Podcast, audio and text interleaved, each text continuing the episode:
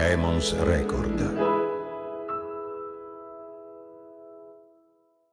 Villa Massimo è la sede dell'Accademia tedesca a Roma. Uno spazio incantato ai margini del traffico della Nomentana. La città è a due passi, ma sembra lontanissima.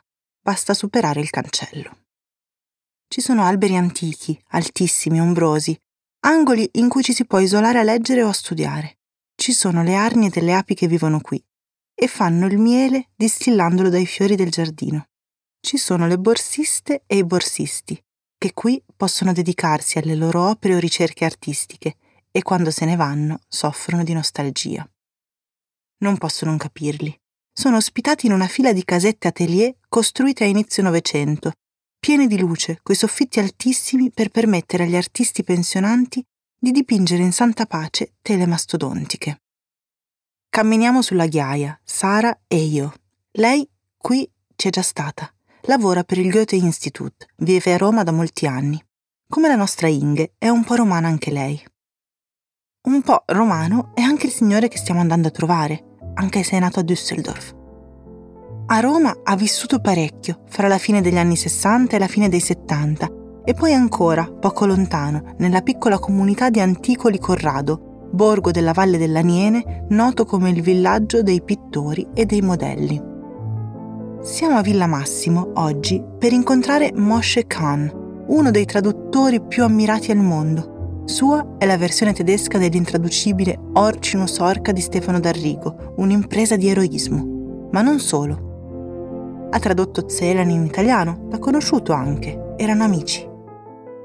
E la ragione per cui stiamo per incontrarlo è che come un dono inaspettato abbiamo saputo che Moshe è ospite di Villa Massimo per qualche giorno e che è disposto a incontrarci e a farmi il regalo che non osavo sperare, raccontarci di Inge, lui che è stato un suo grande amico. Saliamo nella casetta luminosa, ci lasciamo alle spalle il caldo di fuori. Con cortesia d'altri tempi, il nostro ospite ci offre acqua fresca e cominciamo a parlare. Cominciamo dall'inizio. Come si sono conosciuti? Vi avverto, non credo che indovinerete mai. C'entra un'azienda petrolifera, una cartolina di Natale, un elenco telefonico e una professione di paganesimo. Ma ora la parola la lasciamo a lui. Vi capiterà di sentire la voce mia e quella di Sara, non ci fate caso. Questa puntata è un po' speciale. Io tornerò al suo termine per salutarvi.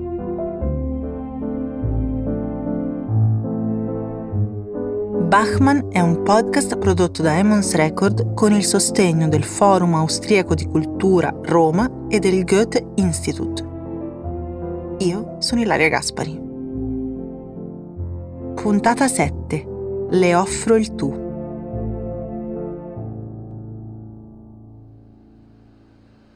Cominciamo dall'inizio allora.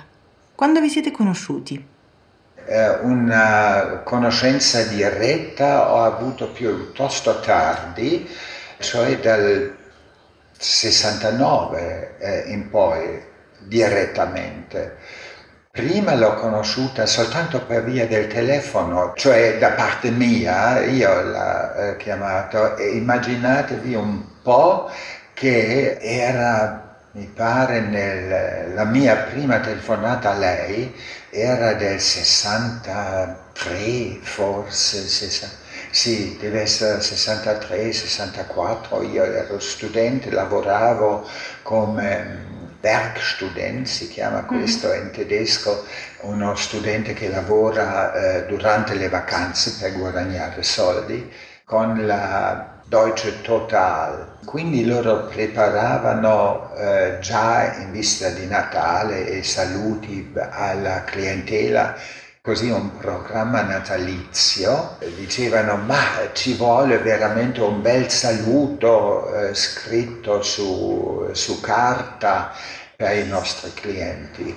E che cosa scriviamo? E io ho proposto ma una poesia di Ingeborg Bachmann che mi piaceva molto da studente già al liceale. Ah. E allora ma chi la conosce e eh, chi la contatta? Ho detto lo faccio io, non conoscendo Ingeborg Bachmann per niente, però ho consultato, allora c'era un grosso libro, elenco telefonico di Roma, ho cercato Bachmann che stava elencata sul telefono e così l'ho chiamata e ho chiesto, senta lei eh, potrebbe scrivere una poesiola per eh, Natale, chiede la Deutsche Total eh, se vuole eh, farlo.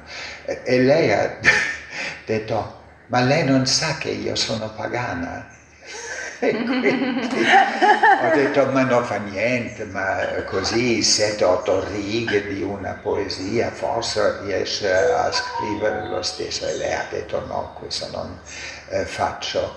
E il dilemma era che poi ho scritto io sette, otto righe, eh, così in stile di Bachmann, e, ehm, e raccontando eh, non il Natale, ma qualche altra cosa, eh, cosmica e così via. E l'ho chiamata ancora e ho detto, eh, ho scritto queste 7-8 righe, potrebbe essere d'accordo di segnarli con I, B. E eh, lei ha sentito, ha detto, non è male, però non scrivo eh, queste cose. Quindi la cosa è morta lì. Eh, nonostante il fatto che la Deutsche Total offriva per queste sette righe 2500 marchi, che era all'epoca una follia assoluta. E sono arrivato a Roma eh, nel 66, verso la fine del 66, e l'ho contattato più volte. E questo è andato avanti fino al 69 soltanto con le chiamate, poi avevo il coraggio di invitarla a casa di amici miei sul lago di Bracciano, molto bello, e sapevo che lei una volta all'anno andava sul lago di Bracciano perché il Goethe Institut faceva così una festa annuale, una festa estiva annuale sul lago con eh, tutte quelle vecchie signore orribili tedesche. E lei ha detto soltanto perché mi fido della sua voce accetto. Così siamo andati lì e quindi così hanno iniziato i contatti eh, diretti eh, con lei. Poi è arrivato il mio trentesimo compleanno, l'avevo invitato, era una festa orribile, devo dire, perché in inglese si dice l'atmosfera era tedious, uh, terribile, perché era il direttore dell'istituto austriaco, il professor Zeckel, con la moglie, sua moglie italiana, un altro amico eh, della Bachmann, la Bachmann stessa, io e il mio compagno. La conversazione non voleva prendere via. Stavamo lì veramente inorriditi. Io ero inorridito. Eh, a un certo punto sono andato lì al tavolo dove c'erano le bevande e lei è venuta e ho detto mi dispiace tanto, adesso faccio 30 anni e in un'atmosfera assolutamente indicibile. Lei ha detto ma in compenso le, offri, le offro il tu eh, a lei e questo per me era uno dei grandi regali memorabili eh, che ho mai avuto in vita mia. Ma lei com'era? Fumava, fumava 100 eh, sigarette, quelle esitane. Alle gitane fumava? Sì. Mi sono sempre chiesta che sigarette fumassi. Sì, sì. Perché sono pesantissime. Sono fortissime. Fumava 100 al giorno quindi fumava eh, tutto il giorno, cioè tipo si svegliava? Giorno, tutto il giorno. Eh, le sigarette le hanno fatto così un, come un, un Aufputsch, eh, non so come si direbbe in italiano, eh, più eccitazione, Una, più attività. Nervos- tipo, ah, eh, tipo un'eccitazione nervosa tipo? Eh, ma nel senso positivo anche. Mm. Ah, che la tenevano su. Si teneva su. Sì. Ah, ok. Eh, però la sera Mm. era talmente agitata che doveva prendere delle Mogadon per dormire. A me bastava mezza Mogadon eh, per poter sanamente dormire.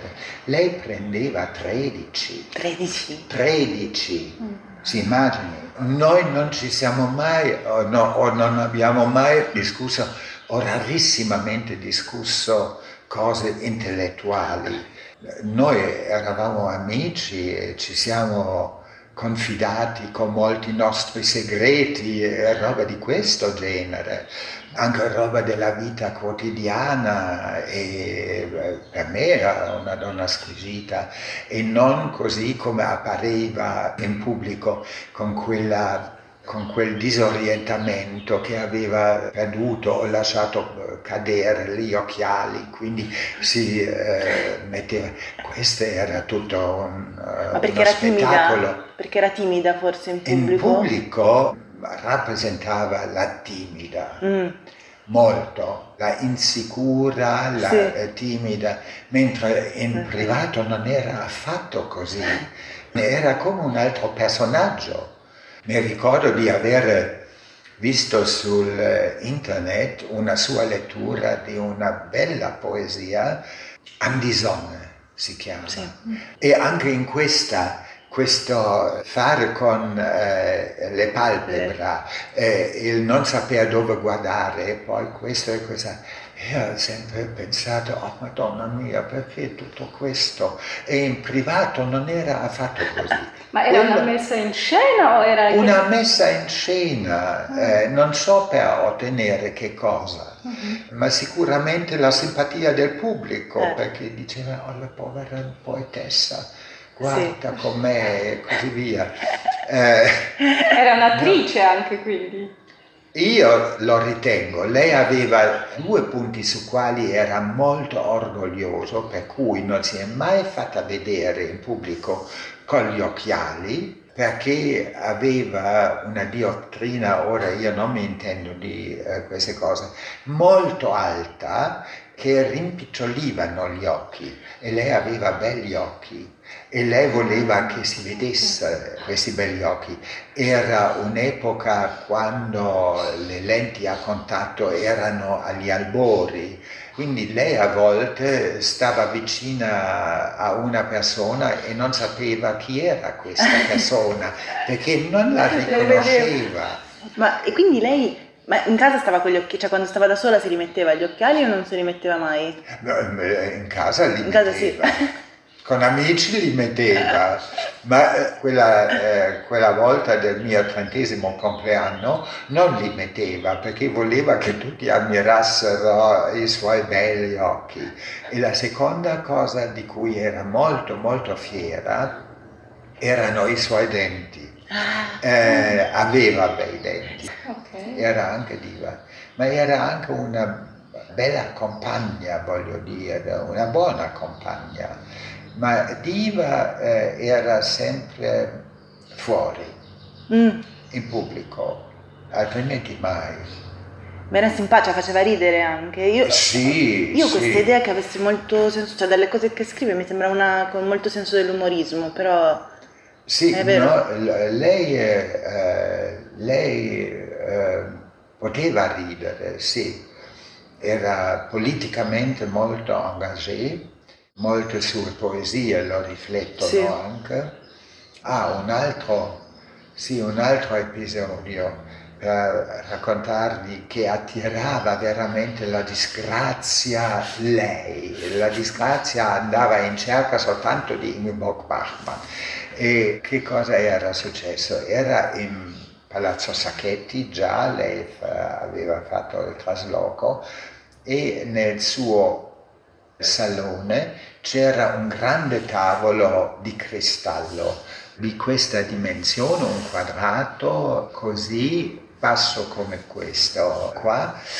Lei mi ha chiamato un giorno e ha detto guarda io ho appena, eh, so- sono appena sopravvissuta a un disastro qui in casa Ok, insomma, eh, che cosa è successo? Col gas, con l'acqua, che cosa è successo? No, ha detto, peggio, a lei è caduta un oggetto molto leggero su, in un punto di questo tavolo e questo tavolo è esploso in mille pot- pezzi. No. In- incredibile evidentemente ha avuto il 6 della lotteria eh, per trovare il punto giusto per fare esplodere questo tavolo in mille pezzi. Quindi l'uomo, del, eh, il marito della Maddalena è subito accorso, ha pulito e lei non ha più comprato un, uh, un cristallo uh, in, uh, in casa, aveva troppa paura, paura eh, che succedesse un'altra disgrazia. Eh, eh, questo soltanto per raccontare che cos'era eh, questa eh, Bachmann. Ma, un'ultima domanda, ma lei tutti questi traslochi che faceva, come li vive? Cioè le pesava cambiare continuamente casa o le piaceva dopo un po' cambiare casa? Ma eh, la cosa era che lì in eh, Piazza della Quercia aveva pochi mobili. Mm quindi un trasloco non era niente. Poi in via Bocca di Leone ha vissuto molto tempo, eh. quindi eh, io non so nemmeno per qual motivo è voluto andarsene, forse perché eh, Palazzo Sacchetti era qualcosa di più, più prestigioso di, di, quel palazzone di via Bocca di Leone. E poi eh, era, eh, mi ricordo, era abbastanza difficile convincere i sacchetti di prendere la Bachmann, ah. perché bisogna anche eh, capire che la Bachmann allora non era così conosciuta in Italia come adesso mm-hmm. eh, potrebbe essere conosciuta. E quando hanno sentito che eh, è una poetessa, hanno associato subito oh Dio, ma quella non guadagna soldi, quindi non può pagare l'affitto e, e lei pagava un affitto già piuttosto salato, ah. che era più di un milione al mese ah. di lira, che vuol dire all'incirca corrispondeva a mille marchi, che era ah. ah molto, molto. E poi ha detto, ma tanto non pago io e la casa editrice, cioè eh, Siegfried Unzel della Surkamp, eh, ah. che ha pagato eh, l'affitto eh, per lei e quindi eh, lui ha dato la garanzia e che quindi... paga, versa i soldi e così via. Ehm, e in più i miei amici, quelli che hanno quella fantastica tenuta a Bracciano, conoscevano, erano no, non imparentati, però conoscevano bene eh, sacchetti. i sacchetti okay. e quindi eh, il marchese Sacchetti era all'epoca il governatore del Vaticano, eh, quindi una posizione molto alta eh, certo. nella mm. società eh, sia vaticana che romana. Certo. E così eh, poi eh, questi amici miei hanno convinto anche Sacchetti che, che va tutto bene con la Bachmann. Allora lei era arrivata a un punto che eh, doveva disintossicarsi e per disintossicarsi aveva deciso di andare eh, in Austria in un posto che si chiama Bad Hofgastein o Bad Gastein, sono due posti vicini. Dunque le avevo proposto di portarla, di andare a prenderla e di portarla con la macchina alla stazione perché andava col treno.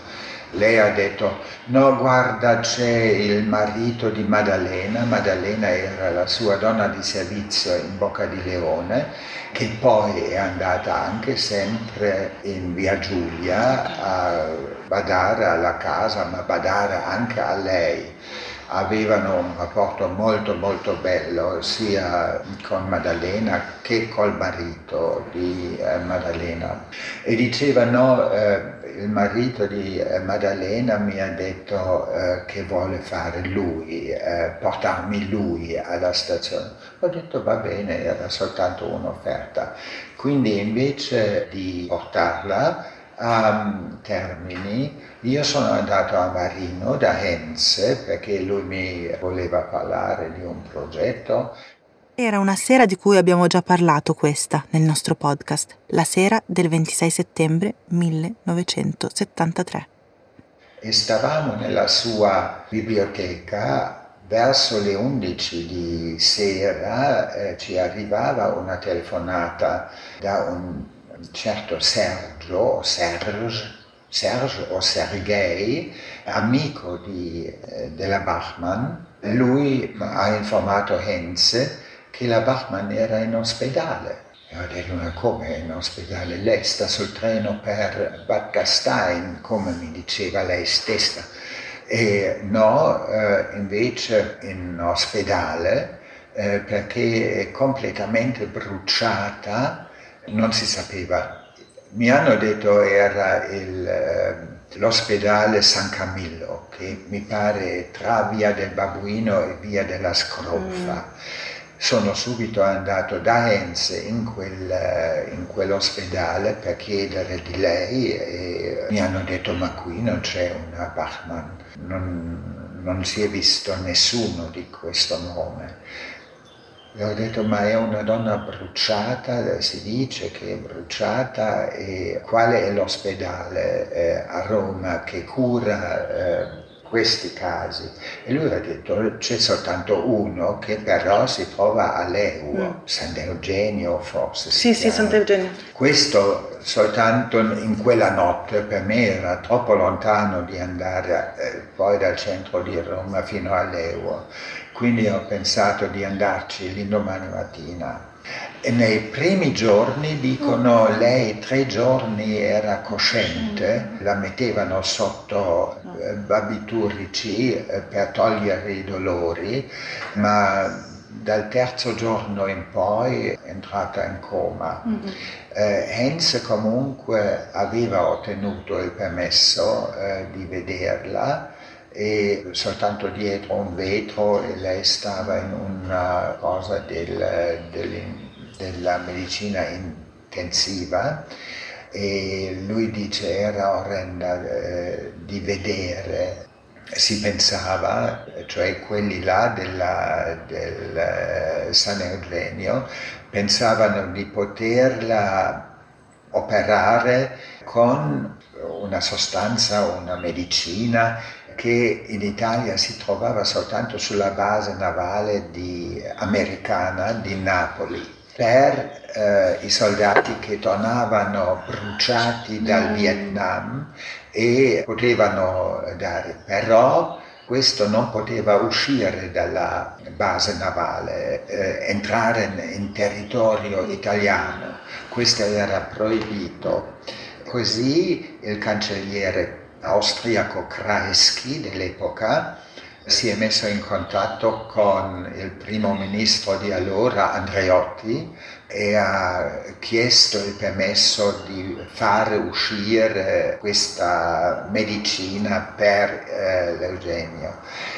Infatti poi, dopo lunghe preghiere, Andreotti ha concesso il permesso. Eh, hanno riempito il eh, corpo della Bachmann anche eh, dietro con questa sostanza, ma non, non, ha servito a niente.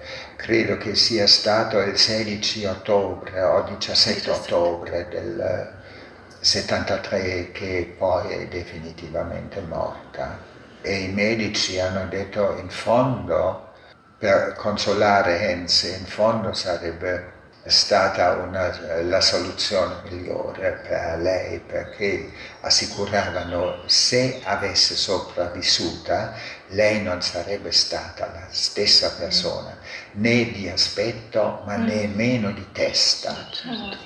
e quindi eh, la cosa è andata così. Fa una certa impressione pensare alla nostra Inge che nel corso di questo podcast abbiamo imparato a conoscere attraverso le testimonianze di lei, dirette o indirette, in un ricordo così intimo, così privato. Sara e io siamo sotto l'effetto di un'emozione molto intensa, direi senza esagerare commozione. È andata così, ci ha detto Moshe Khan. Forse qualcuno che ha familiarità con i termini psicanalitici direbbe che è stato un atto mancato, l'incidente accaduto alla vigilia della partenza per la clinica di disintossicazione. O forse è stato solo uno di quei momenti in cui sfuma ogni possibilità di vivere diversamente da come si è vissuto fino a un certo punto della propria vita, non per via di qualche conflitto interiore, ma semplicemente dell'abitudine, dell'attitudine. Chi lo sa, non lo sapremo mai.